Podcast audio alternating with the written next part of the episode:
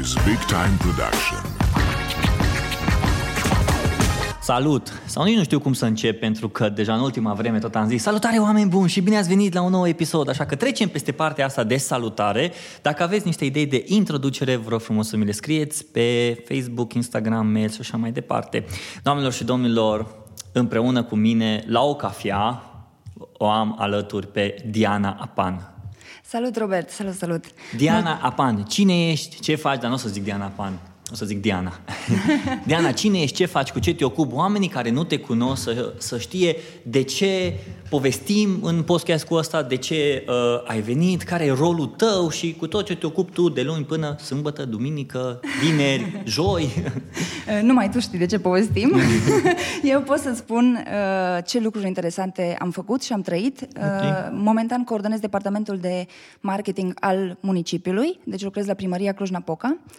Am uh, în curând șase ani de când lucrez în sistemul public. Cred eu că Cred că ești prima persoană care uh, lucrează în marketing într-un sistem public și face un podcast în România, să zicem așa. Dacă vrei să mergem în zona asta de primul oraș care, primul, putem să mergem și acolo. Uh, Da, și înainte de asta am lucrat șapte ani în mediul privat. Uh, Trecerea de la, așa de ciudat cum sună, privat-public, dar trecerea între aceste două sisteme a fost un șoc pentru mine, realmente. Uh, De la cultura organizațională la modul în care trebuie să, oper, să, să te miști ca să ai rezultate în proiecte, diferențele sunt mari, dar odată ce le înveți, chiar, chiar poate fi interesant. Spunem cum ai ajuns să lucrezi în domeniul public, în marketing în domeniul public. Pentru că mie mi se pare foarte interesant să auzi că pe cineva care lucrează în marketing, în domeniul public și uh, se ocupă de tot ce înseamnă. Nu, e un domeniu public care de fapt are legătură cu tot ce înseamnă municipiu, municipiu, uh, municipiu Cluj-Napoca. Așa e. Păi, am reușit să ascult pe fugă prin ploaie acum uh, pe uh, podcastul tău cu Andy Vanca și pot să spun că, pe de o parte, modul în care am început să lucrez, pentru că uh, cum am ajuns să lucrez în sistemul public uh, are legătură directă cu uh, modul în care am ajuns să lucrez în marketing. Ok. Pentru că studiile mele sunt uh, științe economice și politehnică, calculatoare, computer, computer science. Ce frumos sună. Sună frumos și a fost frumos la Politehnică.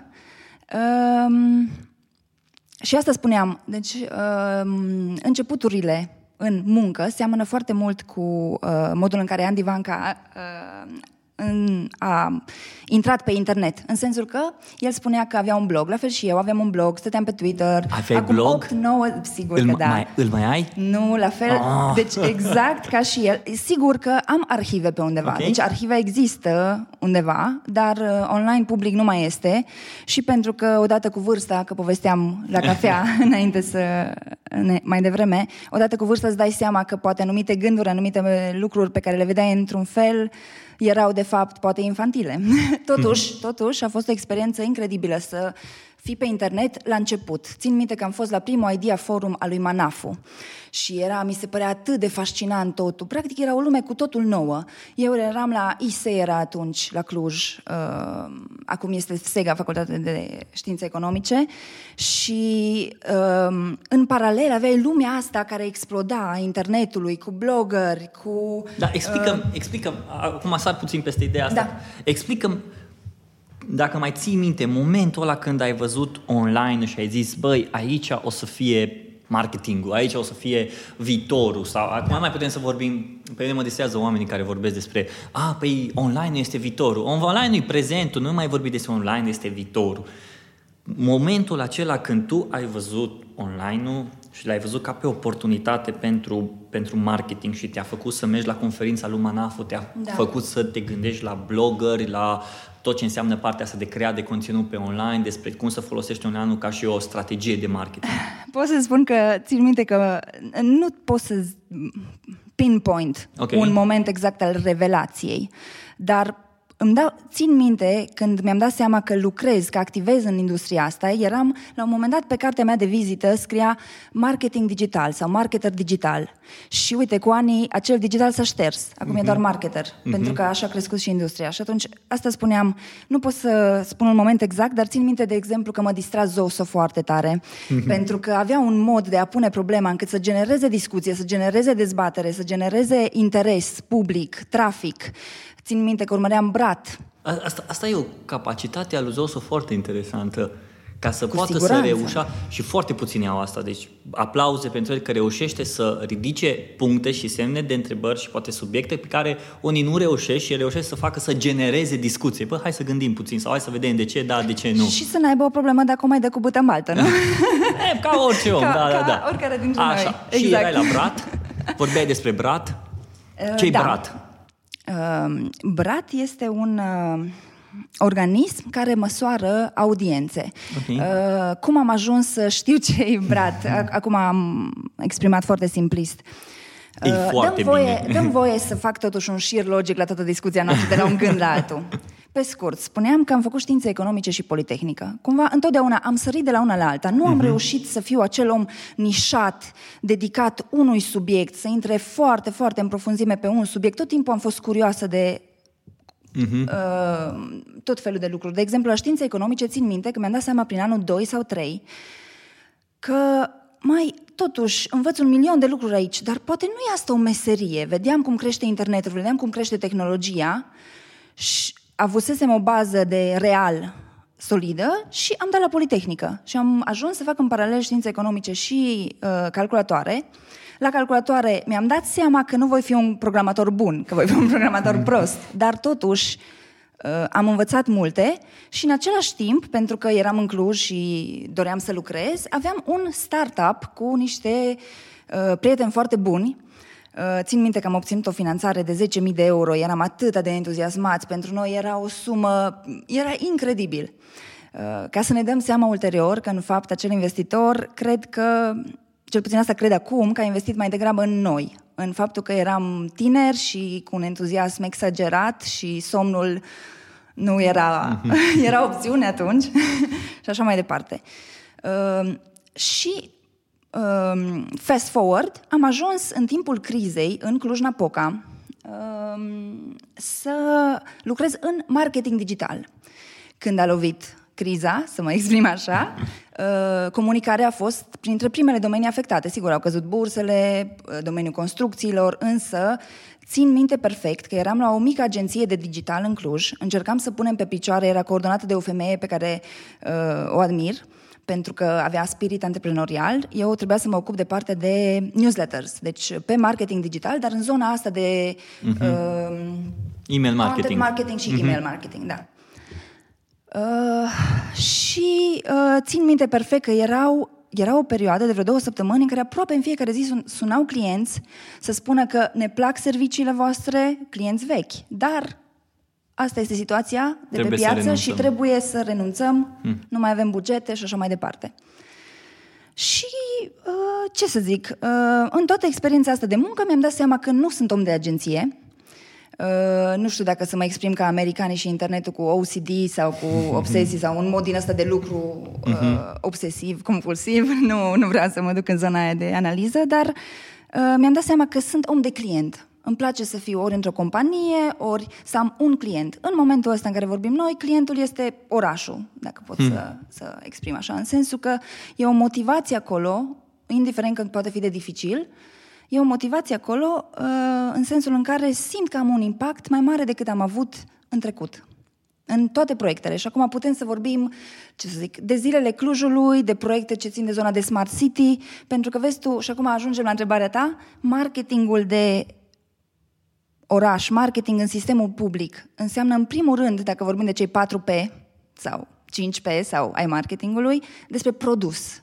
Să înțelegi produsul în profunzime, să înțelegi uh, așteptările comunității. Nu e o corporație. E foarte... Uh, îmi place povestea ta cum, cum ai spus-o cumva din, uh, din facultate, agenție și după aia uh, ai ajuns în, uh, în domeniul public. Ce, și cumva cu ce mi-a atras atenția e că clientul tău este orașul. E un oraș, Cluj-Napoca e un oraș foarte dinamic. Uh, pentru mine Cluj-Napoca e orașul ideal. Când eram în Oradea, visam să mă mut în Cluj. Și foarte uh, mulți prieteni m-au întrebat de ce nu te duci la București? Că e prea mare pentru mine București. Recunosc, da, uh, Cluj, uh, București e prea mare pentru mine. În schimb, Cluj-Napoca are partea aceea de, um, nu vreau să spun de boem, dar îi Uh, dinam, dinamismul ăsta pe care nu l-am văzut în Oradea, deși Oradea e o creștere, are, are o creștere dinamică extraordinar de mare, crește foarte mult, se dezvoltă foarte tare, nu, nu uh, e un dinamism mai domestic, să spun așa, decât în București, Acum nu vreau să spun că a, București e sălbatic și așa mai departe, dar Clujul îi orașul care, care mă pot eu simți cel mai bine dincolo de orașul în care mă duc să îi vizitez, de exemplu, pe socri în Alba sau mă duc la e și la prieteni, mă duc în Oradea sau așa mai departe. Și în schimb, când am ajuns în Cluj, a fost așa de, bă, îmi place aici. Uh, sună puțin ciudat, dar îmi place aglomerația, îmi place că uh, vezi evenimente din luna mai până în luna septembrie, octombrie, într-un continuu uh, dinamism, cu evenimente, se Dar întâmplă... ții minte că nu aveai ce să faci în Cluj. Ții minte verile acelea în care era pustiu complet, nu era Eu nimeni sunt de pe 8 ani în străzi? Cluj. Eu sunt de 8 ani în Cluj. Eu nu număr. Am să, am să, n-am să intru în această Deci, nu știu, capcană. eu, eu, am intrat, eu am intrat în oraș, eu am intrat, cred că în momentul în care atunci au, au prins, Da. când, când erau evenimentele astea cu blogări pe din nou, nu din nou, nu, nu. Câte era, moluri erau când ai ajuns? Nu, era și Polus, era și Iulius. Deci erau, erau eu, atunci sunt de aici, erau. eu sunt aici de când nu, De nu când nu au aveam fost- aceast, această, Serios? această componentă urbană, da, da. Și asta e interesant, că tu cumva atunci ai văzut partea aia și partea a... Eu cred că un om de marketing este un vizionar. Cred asta. Fie că vorbim despre partea creativă a lucrurilor, fie că vorbim despre partea analitică a lucrurilor, fie că vorbim despre uh, strategie. El este un vizionar. Omul de marketing întotdeauna o să împingă uh, lucrurile și cel mai mare risc al unui vizionar, sau să spun așa, blestem în ghilimele, îi că el trebuie să- ca vizi- viziunea asta lui să poată să o implementeze și să le povestească oamenilor de acum din prezent, în prezent. Adică tu degeaba te gândești pentru viitor ce o să fie pentru viitor și deja știi că aia o să fie în viitor De acord. când trebuie să ai grijă de ok, hai să vorbim despre acord. oameni din prezent. Tu ești om de marketing. Când vorbesc cu tine, vorbesc despre Cluj-Napoca și vorbesc despre ce face Cluj-Napoca, dar îmi povestești ca un vizionar. Adică tu îl vezi undeva, bă, peste 10-20 de Mai, îmi smart place- city și așa mai Îmi departe. place partea plictisitoare din prezentări. Știi ce zic? Îmi place când spun acolo, uite-te, strategia 2014-2020, îmi place ce scrie în, uh, în uh, strategia pentru candidatura la capitală europeană a culturii, să vezi cum se descrie orașul ca uh, țigle puse una peste alta, Ok. care pot fi afectate de un vânt, dar totuși împreună Mhm. dau un tot care contează și așa mai departe. Uh, Deci sunt lucruri care uh, poate în ziare sau ca știri nu ar fi interesante și despre care merită să vorbim. În același timp, uh, la nivel de muncă de zi cu zi, sunt relativ pragmatică, chiar dacă poate spui că vorbesc așa. Pentru că pro- îmi place să mă concentrez pe proiecte, pe rezultate. Uh, Acum suntem în focuri cu zilele Clujului. Uh, Stai, cum adică în foc? Păi, uh, gândește-te că să faci un festival care este cel puțin cât TIF ca și dimensiune, ca, uh, mie îmi place să spun că e mai mare decât Electric Castle pentru că dinăuntru așa pare, în sensul în- și să-l faci dintr-o instituție publică, cu toate procedurile, cu toată birocrația, cu toate legile naționale care sunt. Hmm. Uh, totuși, avem noroc în Cluj și dacă vorbim despre oraș, uh, cel mai important mi se pare mi-a luat mult timp să înțeleg ce înseamnă cu adevărat cuvântul comunitate. Hmm. Chiar uh, să-mi dau seama că nu l-am înțeles, de fapt, inițial. Și la zilele Clujului, uh, nu vreau să sune exagerat de, nu știu cum să spun, patetic, dar realmente asta se întâmplă. Oameni din comunitate care au experiență și care au, au rezultate în domeniul lor, se adună și fac un festival în peste 30 de locuri din, din tot orașul. O să vezi, deci uh, inclusiv persoanele care au o reticență legată de organizator, de primărie, da? e firesc să ai o reticență față de instituții publice, nu avem feedback foarte bun, în special în ultimii ani. Festivalul a crescut odată cu orașul și asta spuneam, suntem în focuri pentru că este o echipă mică, festivalul a a căpătat amploare, Cât crește. sunteți în echipă? Foaie. Deci, uh, ce este foarte interesant este că um, înglobează foarte multe, n-aș, n-aș vrea să, să număr ca să nu uit mm-hmm. pe cineva, pentru că înglobează foarte multe Nu număr, departamente. sunteți mai mult de 10 persoane? Da, da, da, suntem Ok. mai mult de 10 persoane, dar uh, și pentru că, dacă ar fi să numărăm cum numără festivalurile, Mhm. avem peste 250 de mii de participanți în patru zile de eveniment. Câte locații aveți? Știu că aveți în uh, centru, Deci- aveți în centru, aveți mai multe locații bune, e Piața Unirii și celelalte locuri, există în Mănăștur, Da, da, da, zilele Mănășturului Ok. sunt un eveniment deja de tradiție în tot ce înseamnă ce festivalul ăsta al înseamnă? orașului. Hai să vorbim puțin. Ce înseamnă să organizezi un, un eveniment ca și zilele orașului, zilele Clujului? Partea organizatorică, de unde, de unde vă vine, de exemplu, ok, tema de anul ăsta îi, uh, îi respectivă. Cum organizăm? Ce organizăm? Cu cine luăm legătura? Hai să intrăm puțin în detaliu, Păi- păi... că eu sunt foarte curios că de arătat arată bine. Avem bannere, avem sponsori, avem participanți, avem concerte, lumea e Sponsorii contează fericită. foarte mult. Bun. Sponsorii contează foarte mult, pentru că dacă... Îți dai seama. Da, da, da, da, dar care sunt Da. pașii pe care voi Da. îi Deci, folosiți? pe de o parte, Începeți ai- cu cafea. Uh, nu. Pe de o parte, ai tot ce înseamnă organizarea unui festival, la fel ca oricare alt festival de asemenea amploare. Deci multe întâlniri, multe telefoane, multe planificări, multe Gantt-uri și chart-uri și Excel-uri, la fel ca la oricare alt festival. Pe de cealaltă parte, ai așteptările, care sunt enorme. Uite-te puțin la Târgul de Crăciun Cluj-Napoca. Acum sărim de la un eveniment la altul. Târgul de Crăciun Cluj-Napoca Uh, a fost până de curând organizat de primăria Cluj-Napoca. Am investit inclusiv în zona asta de branding și de comunicare și de campanii și este foarte dificil să ajungi într-un oraș așa de mare ca și Clujul la mulți oameni cu ceea ce faci pe comunicare, pentru că nu ai bugetele Coca-Cola sau... știi? Um, dar revenind, uite-te, de exemplu, la Târgul de Crăciun, au schimbat, odată ce uh, deci, uh, primăria a organizat o procedură publică, transparentă, prin care a fost oferit uh, organizarea acestui eveniment unei echipe uh, cu experiență. Și au propus pentru acest an un proiect care s-a aprobat de a muta patinoarul clasic în jurul statuii. Țin minte că a fost o presiune destul de mare în sensul în care au fost discuții, dezbateri, nu contest uh, substanța acestor dezbateri, ci pur și simplu a fost ceva ce poate ca organizator privat nu ai de gestionat în aceeași măsură în care trebuie să gestionezi ca o instituție publică. La fel se aplică și la zilele Clujului. Așteptările sunt foarte mari. De ce nu faceți în toate cartierele? Uh, Eu n-am auzit de evenimentul ăla. Eu Uh, apoi gândește-te, dar spune de locații, ca să descriu puțin evenimentul, să, să înțeleg ascultătorii noștri de ce, despre ce vorbim. Avem, de exemplu, lucrăm cu cei de la Beard Brothers pentru uh, o nebunie în zona cetățuii. Uh, colaborăm cu toate organizațiile studențești pentru un eveniment în deschiderea zilelor Clujului. Uh, studenții dau culoare Clujului 2.0, îi spune. Uh, este, în fapt, o, uh, o nebunie prin care... Uh, recunoaștem importanța studenților pentru oraș.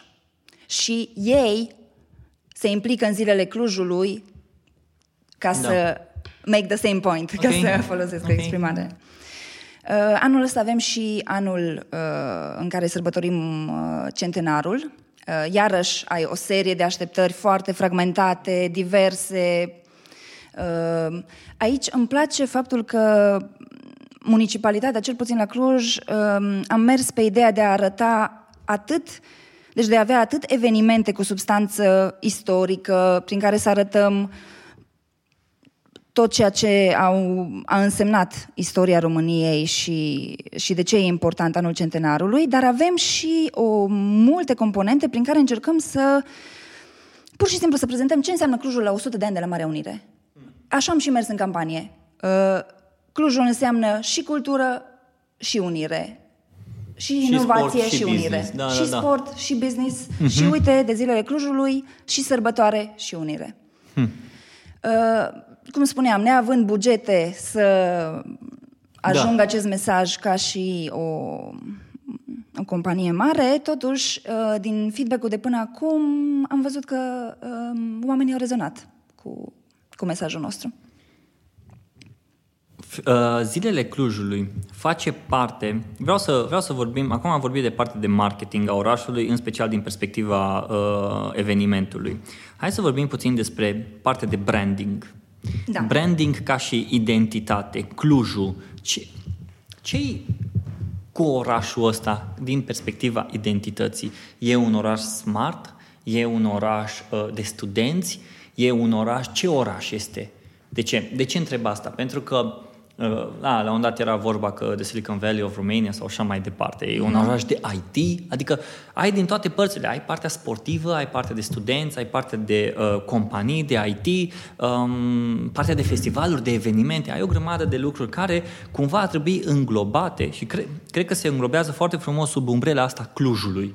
Da, deci cumva Clujul, dacă vezi, și tocmai din descrierea ta asta reiese, Clujul și-a asumat faptul că nu poate fi distilat la o propoziție, cel puțin până acum, hmm. la un cuvânt sau două, trei, okay. și a asumat că această multivalență uh, uh, contează și că merită expusă ca atare. Inclusiv în strategia de dezvoltare a orașului până în 2020 sunt trei factori strategici cheie, dacă vorbim de distilare, da? să vorbești uh, în trei cuvinte despre un document de 1700 de pagini. uh, Trebuie să ai ceva talent. da. Și facultatea de uh, FSPAC, Facultatea de Științe Politice, ei sunt cei care au coordonat procesul acesta al strategiei. Ce spuneam mai devreme de lucrurile plictisitoare de care îmi, plac, îmi place din prezentări, dar e foarte interesant. Deci ei au coordonat această parte de strategie și uh, factorii strategici cheie pentru dezvoltarea municipiului, deci care influențează modul în care crește orașul ăsta, sunt inovarea, participarea și universitatea. În gândește-te ca și concepte abstracte. Dar, chiar dacă pot fi, uh, deci, firesc, ai trei cuvinte ce pot părea abstracte, sunt detaliate în acest document. Uh, pentru cei uh, interesați de ceea ce înseamnă oraș, poate merită, e pe cmpg.ro, poate merită răsfoit. CMPG. Oricum o să Cluj găsiți pe, pe, în articol o să găsiți. Pe, da. da. Uh, dar vezi tu, vorbim, deci tu ai zis ce e cu Clujul. Uh, sigur, sunt ani foarte faini de locuit la Cluj, tocmai creșterea asta, deschiderea, uh, modul ăsta de a experimenta, de a-ți asuma erori, de a, de a te uita la alții și a nu acționa de multe ori. Uh, Ehm, și așa mai departe. Deci toate, toată combinația asta de factori, uh, de ce vorbim despre ea? Poate pentru că este decenul orașelor. În toate prezentările astea la care sunt nevoită să... să uh-huh. sau la care vreau, la unele sunt nevoită, la unele vreau să, să fiu, ehm, se vorbește foarte mult de orașe. Pentru că aceasta este perioada prin care trecem ca societate și în ansamblu, nu? Uh, un, un, suntem într-un moment în care vorbim despre Oradea, vorbim despre Alba, vorbim despre Cluj, ne uităm la București. Uh, sigur, ne uităm cu atât mai mult în vest. Este foarte mhm. important mm-hmm. să vezi orașele din afara României, în ce direcție au luat-o. Um, dacă ar fi. D- dacă ar fi să vorbim de zona asta de branding de oraș. Uh-huh. Vreau să spun că ne-am uitat uh, la Oradea, ne-am okay. uitat mult la procesul pe care l-au încheiat nu de curând.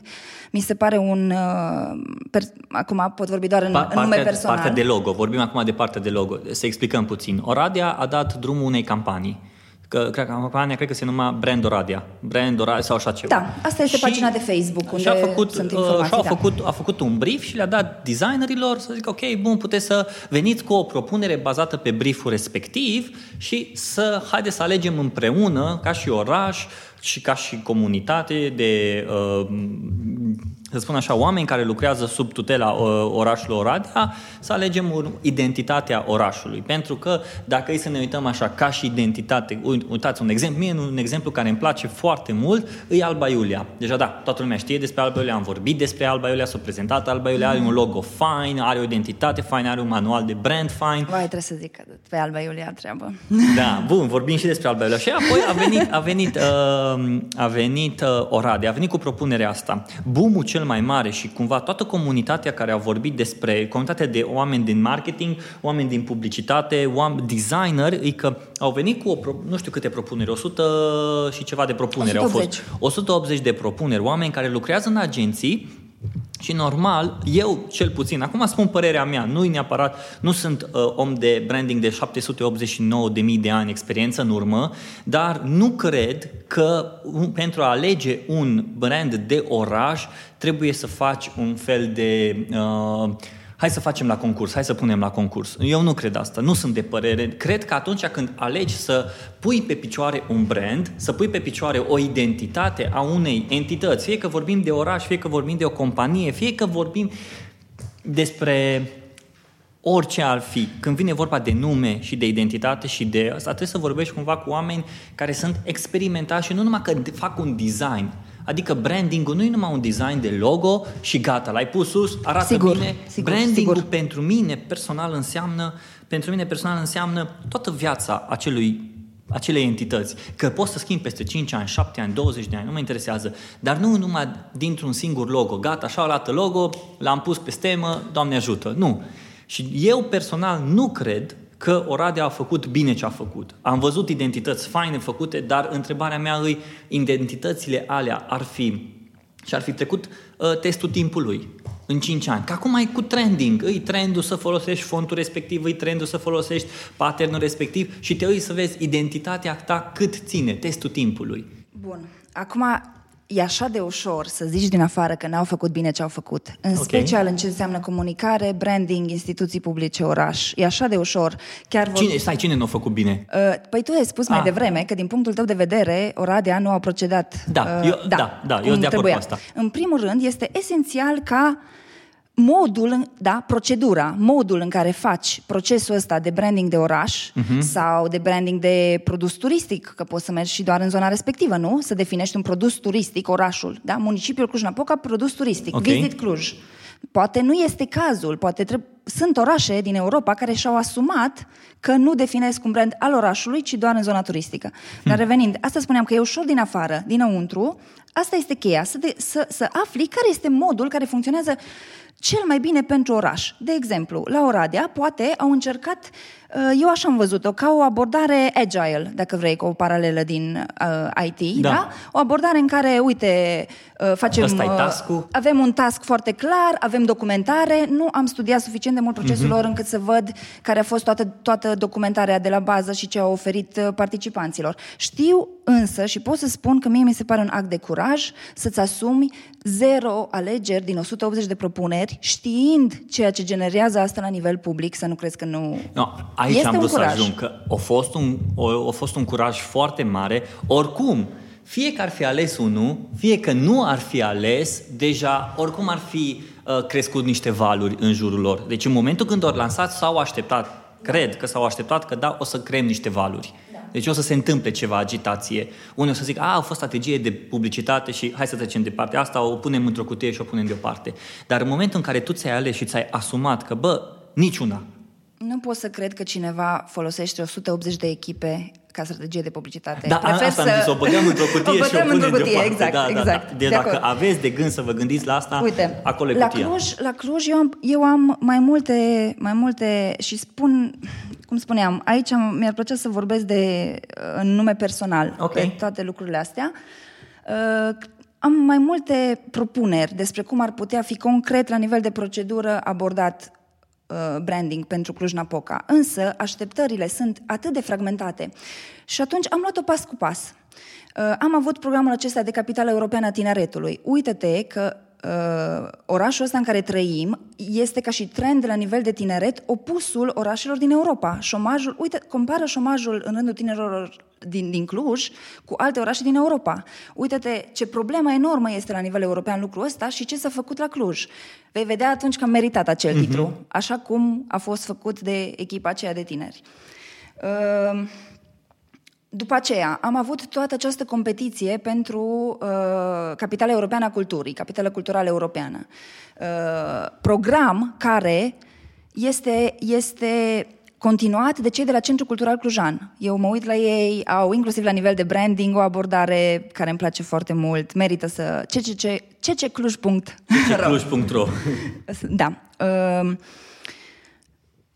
Deci, um, a meritat să așteptăm, inclusiv în ceea ce privește toată definirea asta și brandingul de oraș, să vedem cum decurge tot acel proces de candidatură. Pentru că dacă a contat ceva în toate lucrurile astea și toate titlurile astea, a contat acel proces de candidatură. Pentru că acel proces a generat energie, acel proces a adus comunitatea împreună, așa clișteistic cum sună, a pus oameni la masă care poate, care cu siguranță în alte cir- circunstanțe nu ar mai fi stat. Din medii foarte diferite, uite, un alt lucru plictisitor. Modelul de guvernanță al Clujului, Q-Helix. Ce înseamnă asta? Helixul quintuplu. Este un model de inovare prin care un oraș spune că, da, recunoaștem capacitatea actorilor locali de a rezolva problemele cu care noi ne confruntăm și greutățile de zi cu zi de aici. Care sunt actorii locali? Pe lângă administrație publică, tu ai mediul privat, ai universități, ai ONG-uri, contează societatea civilă, dar ai și cetățeanul. Deci, uh, uh, implicarea la nivel individual, în decizie, în proces. Și atunci nu pot să blamez Oradea că au dorit să implice cetățeanul la nivel de decizie.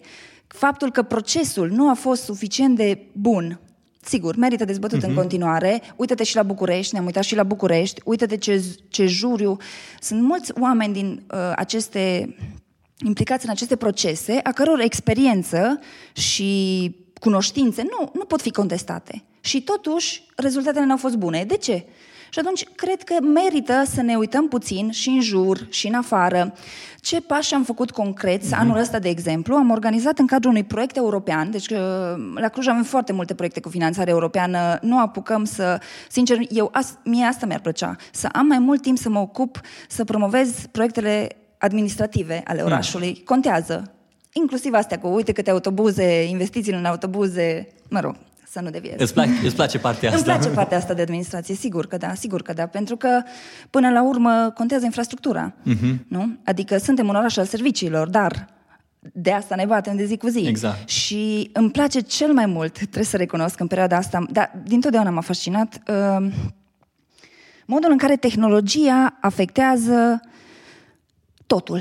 Și în special din sistemul public, am o perspectivă, sau cel puțin am eu impresia, uh-huh. că am o perspectivă foarte interesantă, pentru că tu vezi un val care se opune tehnologiei, care are impresia că poate să oprească, vezi, există, și nu mă refer doar la persoane, și organizații, uh-huh. ce să zic, există o întreagă zonă a comunității care are încă acea reticență. Uite-te, de exemplu, da, Uh-huh. Și pe de cealaltă parte ai uh, această invadare, da? Ne, ne invadează tehnologia, avem atașați de mână telefonul și toate cunoștințele, nu mai avem nevoie de memorie, da? Că da. Uh, cunoștințele ne sunt în degete. Și asta mi se pare absolut fascinant și mă consider norocoasă să lucrez în sistemul public în timpul acestei transformări. Hmm. Pentru că în primul rând, mă motivează. Uh-huh. Sigur, am și noroc de colegi cu care uh, să, putem, să putem lucra. Uite, inclusiv în zona asta de proiecte de Smart City, uh, organizarea la nivel de implementare, dacă vrei, în, în primărie. Ok, ai, ai, ai vorbit despre Smart City. Explică ce înseamnă Smart City. Smart City, din nou, la nivel personal, este momentan un cuvânt la modă, la fel cum a fost creativitate, Inovare da. este, sigur, cred în ceea ce înseamnă substanța uh-huh. inovării, dar cuvintele astea, la nivel european, au și ele trendul lor fiecare. Okay. Cultură, cultura contează și va conta întotdeauna, uh-huh. dar la un moment dat, da, industria da, De ce zici, de, ce zici de ce Cluj pe Smart, Smart City? City? Smart City înseamnă, de fapt, cum folosești tehnologia pentru a rezolva probleme urbane. Dă-mi un exemplu. Hai să-ți dau un exemplu care nu exemplul meu favorit. Okay. Nu, o să, nu știu dacă o să-ți placă, dar exemplul meu favorit. Pentru că era la un moment dat un Tumblr, mie mi-a plăcut Tumblr foarte mult, când aveam timp să mă dau mai de mult pe Tumblr, nu știu, poate ajungea la latura mea romantică. Și acolo, țin minte că era un Tumblr, scrie, se numea People Photographed while scanning QR codes. Și era gol. Știi? în ideea că nimeni nu folosește QR code, doar opriți-vă, da. nu mai murdăriți afișele da. cu așa ceva.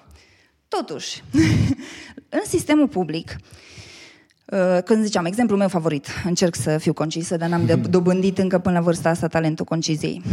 Welcome in the club! Uh, da.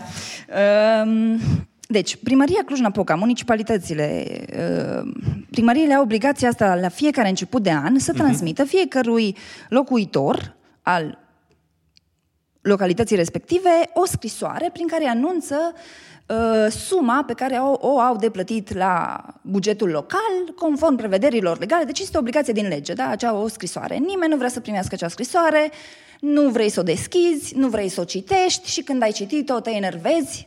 Ok. Pentru că vine și în ianuarie, când oricum Nu ai bani. Așa. Și ce a făcut colegul meu, Marcel Ielcean, care are un, o sarcină, gândește-te cum e să lucrezi în IT în sistemul public, dar astea poate... Asta poate nu vei mai sta e, cu da. el la o cafea Ok, într-o zi. Super. Uh, ne- am vorbit ce facem și pe scurt. Primăria Cluj-Napoca a pus QR coduri pe aceste scrisori. Așa să te gândești că mii de oameni, n-aș vrea să greșesc, dar din câte rețin, peste șase mii de oameni au primit scrisoarea, au citit tot acel bla bla, s-au enervat, spun bla bla pentru că pur și simplu, cum ți-am spus contextul în care Da, o citești, deci, fără răbdare, da? Vezi că tu ai de plătit conform legii și au văzut QR codul și l-au scanat. Peste 6.000 de oameni în 5 minute și-au plătit direct taxele și impozitele locale, pentru că era, tu scanai și era predefinit. Deci suma care apărea pe scrisoare, a, mă rog, deci Ok. e un sistem foarte, cum să zic eu, seamless. Bun, un sistem ok, care, deși avea la bază o tehnologie așa de nici nu-ți vine să-i spui tehnologie neapărat, pentru că e ceva așa de banal și de multe ori te gândești că nu e util, uite că în contextul potrivit a fost util. Și asta mi se pare interesant și asta încerc să văd cam în toate proiectele în care mă implic. Mi se pare, mi se pare foarte interesant să vezi că uh, lucruri pe care nu le vezi, nu le vezi cumva uh, util, exact ce ai spus tu de QR code, poate într-o campanie de marketing sau whatever, social media, a, uite, QR code-ul scanează, ne dai like, chestii astea. Dar în momentul în care tu îi găsești utilitatea într-un loc în care să găsea, să-i soluționeze omului problema respectivă, să-l liniștească, să-i aducă poate în ghilimele spun un zâmbet pe buze, pentru că îi ușurează munca, e, e perfect. Dar vreau să te întreb ceva. Ai spus despre uh, transport în comun. Și am o chestie care... Eu am așa o afinitate pentru graffiti. I love graffiti. În toate orașele în care mă duc, mă uit după graffiti și... Dacă ai o sesizare, te trimit la Mai Cluj. Nu. îmi plac. Deci ce găsesc în Cluj, îmi plac. Îmi plac, îmi plac, uh, îmi plac desenele astea și cred că artiștilor de graffiti ar trebui să le oferim, în special în Cluj, locuri speciale unde să poată să se exprime. Asta e o părere de-a mea personală. Dar ce, dar ce mi-a plăcut foarte mult îi proiectul pe care l-ați făcut cu tramvaiele. Da, Păi... păi două tramvaie, din câte țin minte, sau trei, nu mai știu, și le-au desenat. Vezi, asta e fain la Cluj, faptul că din pas în pas, din pași mici, dar cu atenție la nevoile comunității, ajungi să faci lucruri bune. Așa să te gândești că, sau din, cer, din cunoștințele mele, primul tramvai a fost făcut în Capitala Tineretului, în, în cadrul programului acela Da, da, da, da, da, țin Capitala minte. Europeană a Mhm. Tineretului. Uh, apoi, primăria a sprijinit, uh, mai auzi lucrul ăsta, da? Dacă, că e foarte important pentru o administrație locală, sigur, să ajute, dar e foarte important și să nu încurce. și uh, uite că apoi au venit din comunitate diverse propuneri către instituție și uh, uh-huh. uh, au fost acceptate și în momentul ăsta nu știu dacă sunt patru sau cinci tramvaie colorate. Sigur, asta nu e o inițiativă nouă și de asta nu-mi place să merg pe zona asta de primii din uh, univers Ok. sau pentru că uh, tot ce înseamnă graffiti și ceea ce îmi place și mie uh-huh. uh, în mod special, cum tot fac poze, mai pun pe Instagram, mai uh, da, fac poze la arta altora. uh, la Cluj, asta spuneam, că asta este frumos, da? Faci un prim pas în capitala tineretului, apoi asculți, vezi proiecte, uite, sunt în zona aceea. Uh-huh. Uh, toată deschiderea asta către participare, trebuie să-ți dau un exemplu neapărat, care ca o paralelă cu ceea ce înseamnă graffiti. Uh, Aici putem să intrăm cât vrei în detalii, ne uităm și noi ce se întâmplă la Sibiu, ne uităm ce se întâmplă în toate capitalele Europei și încet, încet Clujul va evolua și mai mult aici, sunt convinsă. Uh, Dar vreau să-ți dau alt exemplu. Uite, la bugetare participativă, oribil nume, mă tot gândesc dacă are cineva o idee mai bună despre cum să-i spunem acestui proces. Uh, Bugetare participativă. În 2013, eu lucrez la primăria Cluj-Napoca din 2012. În 2013 am avut uh, șansa să mă implic în primul proces, de, primul proces participativ, un proiect pilot uh, în cartierul Mănăștur, cel mai mare cartier al Clujului, care a fost offline, strict. Da? Deci uh, am, au fost organizate întâlniri în săl de sport, Ehm, primar, societatea civilă, au fost dezbatere, au fost discuții, au fost uh, multe discuții pe designul de proces, să nu intrăm în detalii. Ideea este că în capitala tineretului a mers un pas mai departe în care s-a reușit o combinație de online și offline la ceea ce înseamnă bugetare participativă. Pe scurt, bugetare participativă înseamnă uh, implicarea cetățenilor în decizie uh, asupra modului în care se cheltuiește o anumită parte a bugetului local. Uh, și cum spuneam, în 2015 am mers în Capitala Tineretului, uh, a fost un proiect care a beneficiat de o finanțare din fonduri uh, norvegiene, dacă bine țin minte, se numea uh, Common Cluj-Napoca, foarte, foarte fain, deci o combinație, un proces participativ pentru tineret la nivelul întregului oraș, deci am mers de la cartier la nivelul orașului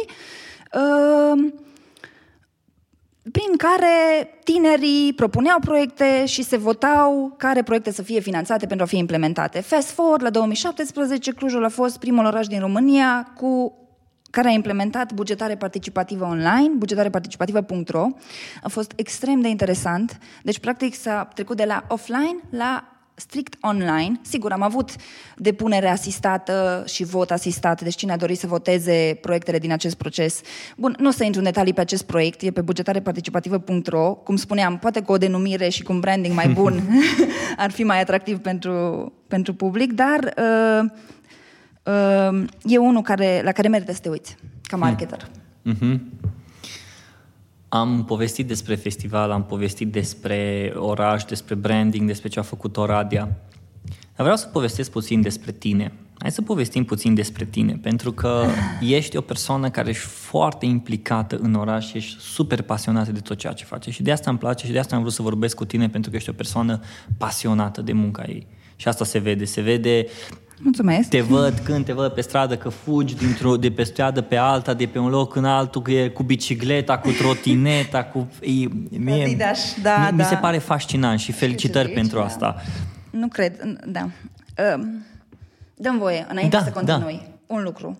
Nu am menționat mai devreme și chiar merită să subliniez că în toată treaba asta cu brandingul de oraș am avut la Cluj uh, norocul, am organizat anul ăsta un, un proiect, nu am încheiat asta. Am organizat anul ăsta un proiect, în cadrul unui proiect, o întâlnire, un seminar pe Innovative City Branding, în cadrul unui proiect european denumit ROC.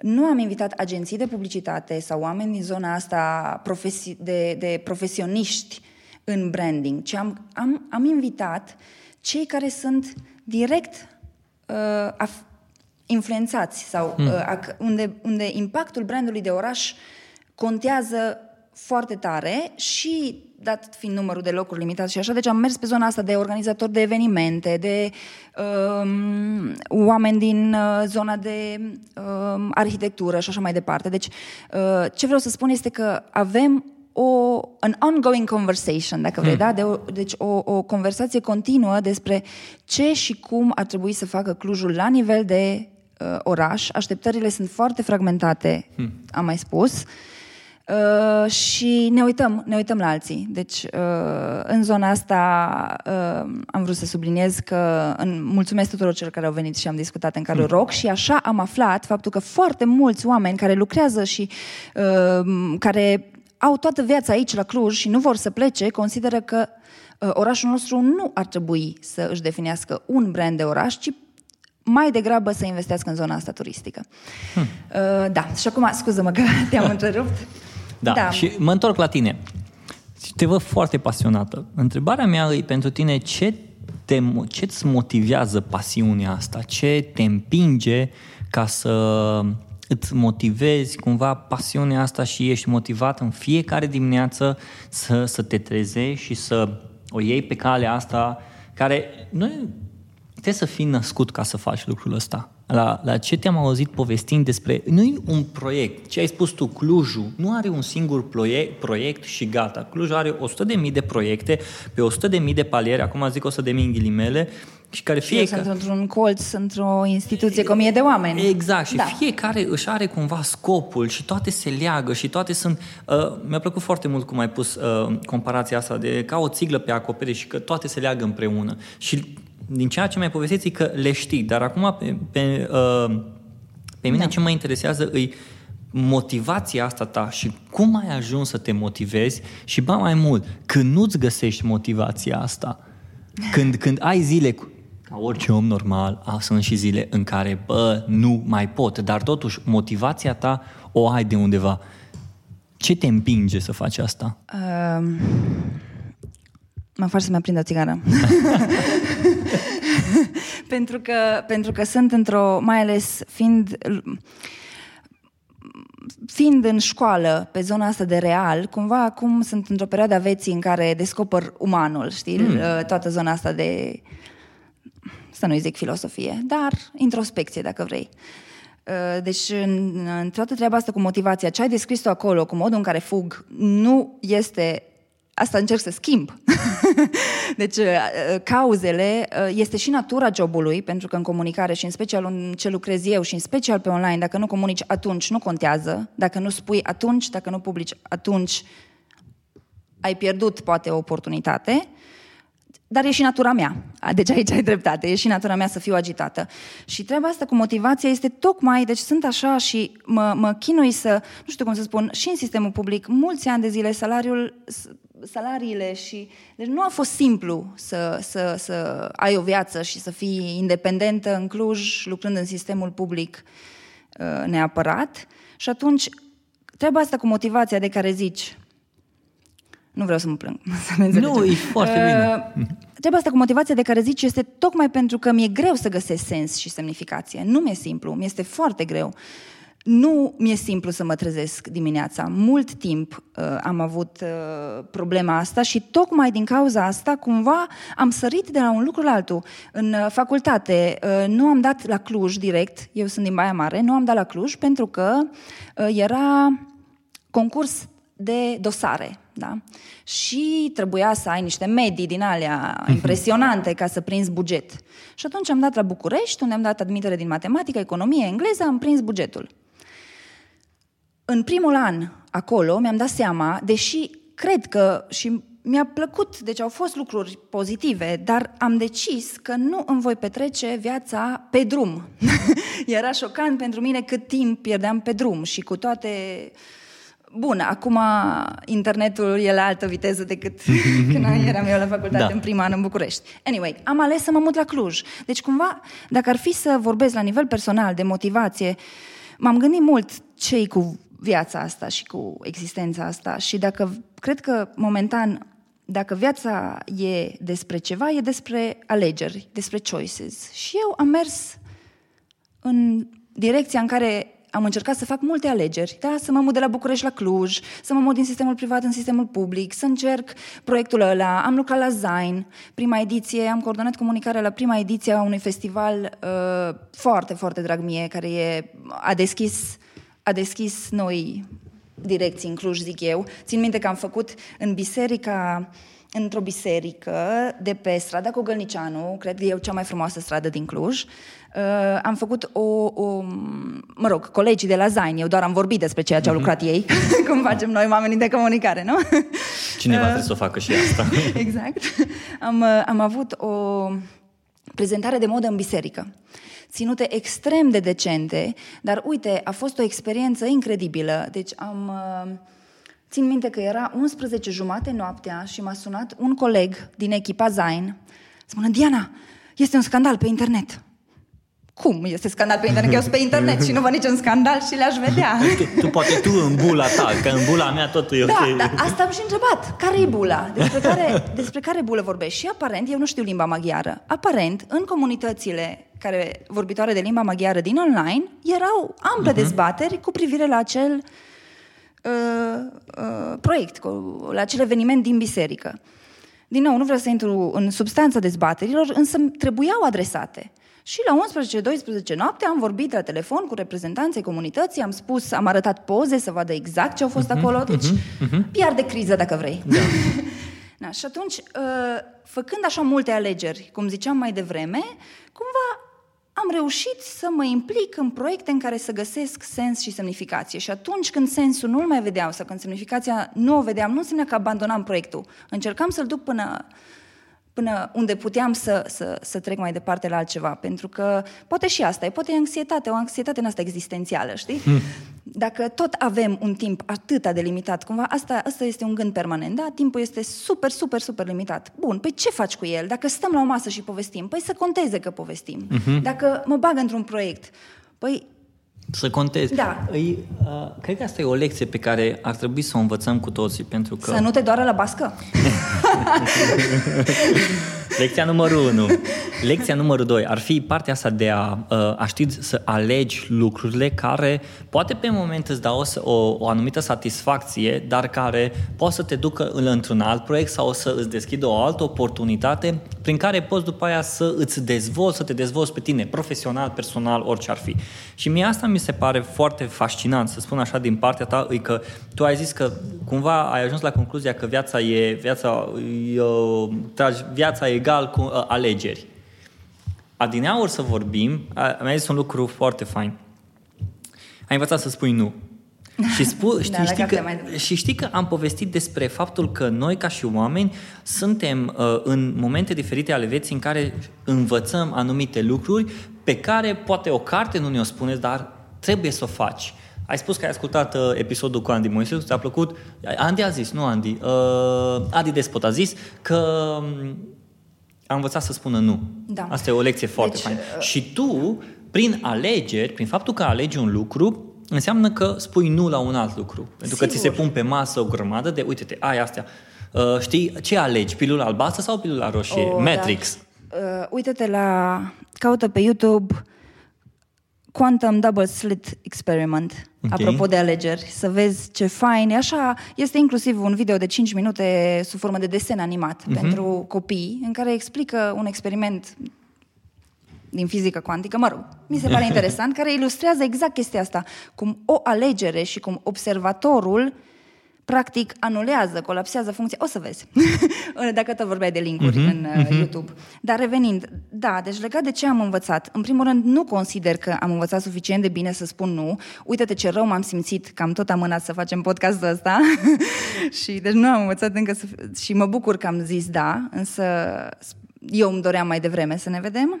nu am învățat, deci asta mi se prea interesant. Am tot vorbit despre ce am învățat și asta este o paradigmă în care îmi place să privesc viața. Ce am învățat? Dar în același timp, acum, dacă vorbim, îmi vine în minte ce nu am învățat. Okay. Uh, nu am învățat răbdare suficientă.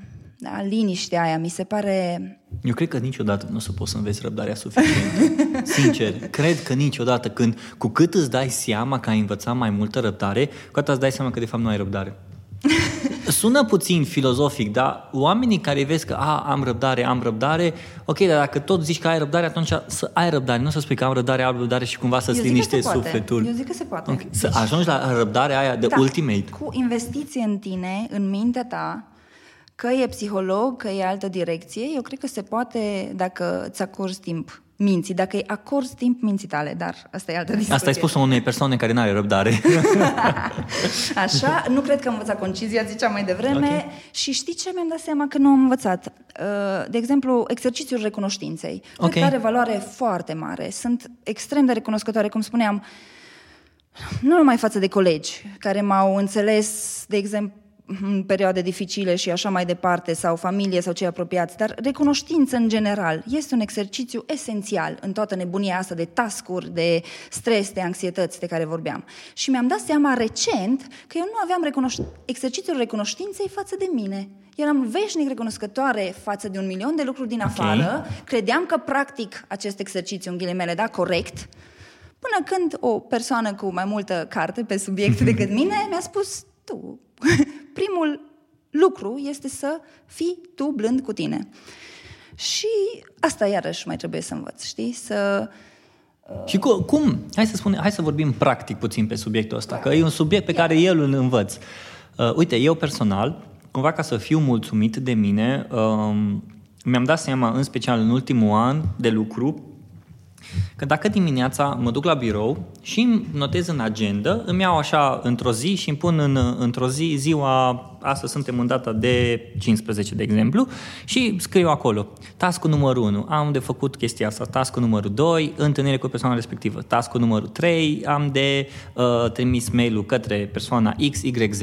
După ce termin task-ul, mă duc la, în agenda și șterg. Acum cineva poate să spună, da, că sunt checklist-uri pe online care te ajută cumva să... Wunderlist. Uh, Bun. Știu, m-am uitat. Și cumva te ajută, dar pe mine nu mă ajută. Știi de Da. ce? Pentru că satisfacția aia pe care o am când șterg task-ul respectiv... Cu pixul? Cu pixul. Am, am agende umplute cu tascurile mele pe zile, Da. pe care le-am făcut și le-am șters. Ba, din contră, în timpul zilei când îmi vin, încerc să nu le pun atunci numai dacă sunt urgente. Dacă, uh, hai să ne întâlnim astăzi, uh, bă, nu pot astăzi. Da. Pentru că cumva nu pot să... Am, mi-am făcut tascurile mele și nu pot să mai introduc încă ce, alte tascuri să le îngrămădesc, că atunci aș pierd toate, uh, își pierd prioritățile. Da. Dar uh, recunoștința asta față de mine, în momentul în care șterg, bă, uite, am avut, am avut descris articolul respectiv. L-am Da. scris, pac, l-am terminat. După ce l-am terminat și uh, nu, nu publicat, scris. După ce l-am scris și trag linie cu pixul în agenda, pentru mine e un fel de, bă, Robi, good job. Au fost, și în momentul când fac Mhm. Uite, o chestia abordare asta... funcțională, exact, cum ar pentru spune un mine, psiholog. Exact, pentru mine asta funcționează. Și eu n-am crezut că funcționează, dar stau cu agenda lângă mine, deși Bun. toată treaba noastră e online, stau cu agenda lângă mine și o notez. Acum dăm tu un exemplu din partea ta. Păi, în primul rând, eu folosesc agenda ca agenda pentru memorie. De exemplu, de asta fac tot posibilul să nu se întâmple să mint. Nu, sunt conștientă că nu am o memorie grozavă și atunci cel mai simplu este să... Plus că mi-am dat seama că oamenii de multe ori, și dacă spui adevărul, nu cred că așa stau lucrurile. Închizând paranteza. Eu folosesc agenda uh, tocmai pentru a cumva aprinde gânduri, dacă vrei. Asta fac. Pentru că foarte mult timp, natura jobului, de care ziceam mai devreme, uh, și combinată cu natura mea, m-a făcut să, să intru în proiecte și în joburi unde funcționa să sar de la un task la altul, să nu mă ajute neapărat Wunderlist, cum povesteam, uh-huh, cum ziceai uh-huh. și tu, da, nu mă ajută neapărat.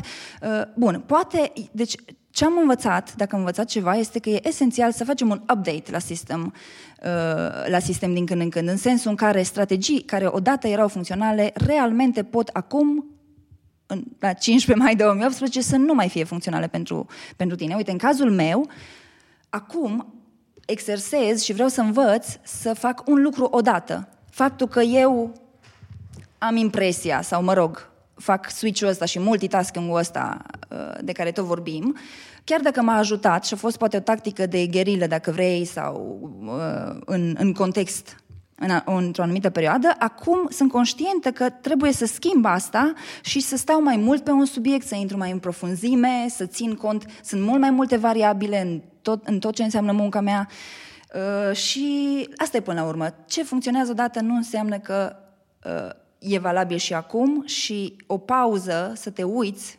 e, e cheie. Și cu agendele îmi place, deci telefon fix, uh, îmi, place, îmi place foarte mult să scriu, uh, mi-ar plăcea să am mai mult talent nativ la asta, Să scrii? da. Uh, dar cred că, și uite aici, dacă vrei un pont, ce am învățat sau unde mi-am dat seama că greșeam eu, uh, deși citeam multe cărți în limba română, nu am realizat neapărat suficient de repede cât e de important să fii autori, a căr- deci să citești autorii în limba lor nativă, pentru dezvoltarea hmm. vocabularului în orice limbă. Uh, Asta e ceva ce mi-ar fi plăcut să aflu mai repede. Uh, Pentru că de asta- traducerile de multe ori... Eu de asta am renunțat, eu de asta am renunțat să mai citesc cărți de... Acum câțiva ani bune am renunțat să mai citesc cărți de marketing și de publicitate traduse în limba română. Uite, A, da. De asta am Înțeleg. renunțat, pentru că mi se pare că atunci când se traduce din limba lor, orice limbă ar fi, se pierde toată ideea și cumva asta e pe mine ceea ce mă deranjează. Dar uite, am o întrebare pentru tine și aș fi foarte curios de întrebarea ta. Ai, ai vorbit despre autori. Da. Dacă ar fi să dai o carte cadou, care Eleganța ar ariciului, clar. fi? Cine? Eleganța ariciului. Eleganța. De ce? Pentru Pentru că... Și ce înseamnă cartea asta pentru tine? Pentru că, da, deci uh, este o carte pe care realmente am făcut-o cadou. Deci, cumva sunt într-un punct în care nu mai fac cadou pentru că vor spune oamenii că îi jignesc. nu am alte idei, dar uh, am rezonat cu ea destul de tare. A venit într-un moment în viață în care au foarte multe schimbări și uh, citește-o. este o carte pe care am făcut-o cadou uh, nu numai femeilor, uh, iarăși am uh, încercat tot timpul să citesc. Uite, o altă carte pe care o recomand des este Creierul femeii, de Luan Brizendin, nu știu dacă pronunț corect. Acolo, cum să spun, este esențial într-o perioadă în care, uite, cum vorbim despre feminism, de toate schimbările astea, de tot ce se întâmplă pe internet, tot ce ne place, tot pe ce ne place nouă să dăm click pe internet, uh, e foarte important, cred eu, să închizi internetul și să te uiți pe un subiect mai mult de 10 minute. Mm. Știi? Și cărțile astea, cum spuneam, creierul femeii. Uh, obișnuiam să fac cadou uh, taților care au două fiice. Cred că ajută. M-a ajutat să mă cunosc pe mine. Uh, nu... Iarăși, cărțile trebuie să fie adaptate momentului din viață prin care te mhm. treci. Uh-huh. Cel puțin eu, eu așa am procedat. Am sărit de la cărți de specialitate, la cărți de filozofie, la... Mă rog, și asta e... Și acum ce carte citești? Acum sunt pe uh, Make It Stick. Am o problemă cu titlurile Make It Stick, cred că se numește. O, să-ți, o să, o să scriu exact numele. De cine e uh, scrisă? Acum am început-o. Hai că măcar uh, și... autorul. Oh, tocmai, tocmai, tocmai. Uh, ideea este e pe, exact pe chestia asta, pe cât este de important, în special în era noastră de comunicare, uh, cât e de importantă concizia și mm. o idee. Deci, make it stick. Ok. Asta e, uh, o să caut autorul. ok, bun. Diana, mulțumesc frumos pentru timpul acordat. Și eu, mersi mult. Mulțumesc frumos pentru lecțiile pe care le-am învățat. Oameni buni, pe Diana o găsiți pe... Uh, pe diana.pan stau online pe Facebook uh, destul de mult pentru că România e pe Facebook. Oameni buni, acesta a fost noul episod al podcastului lui Catai. Ați ascultat-o pe Diana Pan. Am povestit despre branding de oraș, despre branding de uh, marketingul unui oraș ca și Cluj-Napoca și despre ce înseamnă să îți găsești cumva recunoștința asta de sine. Dacă aveți update-uri, informații, cum să îmbunătățesc acest episod, orice episod de acum înainte, că pe asta nu mai pot îmbunătăți, că deja l-ați ascultat, Vă rog frumos să-mi scrieți catai.ro cu capa, mă găsiți pe Facebook Catai Robert, mă găsiți pe Instagram, puteți să ascultați pe iTunes, pe Spotify, pe Stitcher, pe care este network-ul vostru preferat de a asculta. Iar dacă ascultați pe iTunes, aș aprecia foarte mult să dați și un review, să spuneți, mă, mi-a plăcut aia, nu mi-a plăcut aia, aș vrea așa, aș vrea, nu aș vrea așa. Bun, și acum vă doresc o zi, o seară, o dimineață frumoasă în continuare și toate cele bune.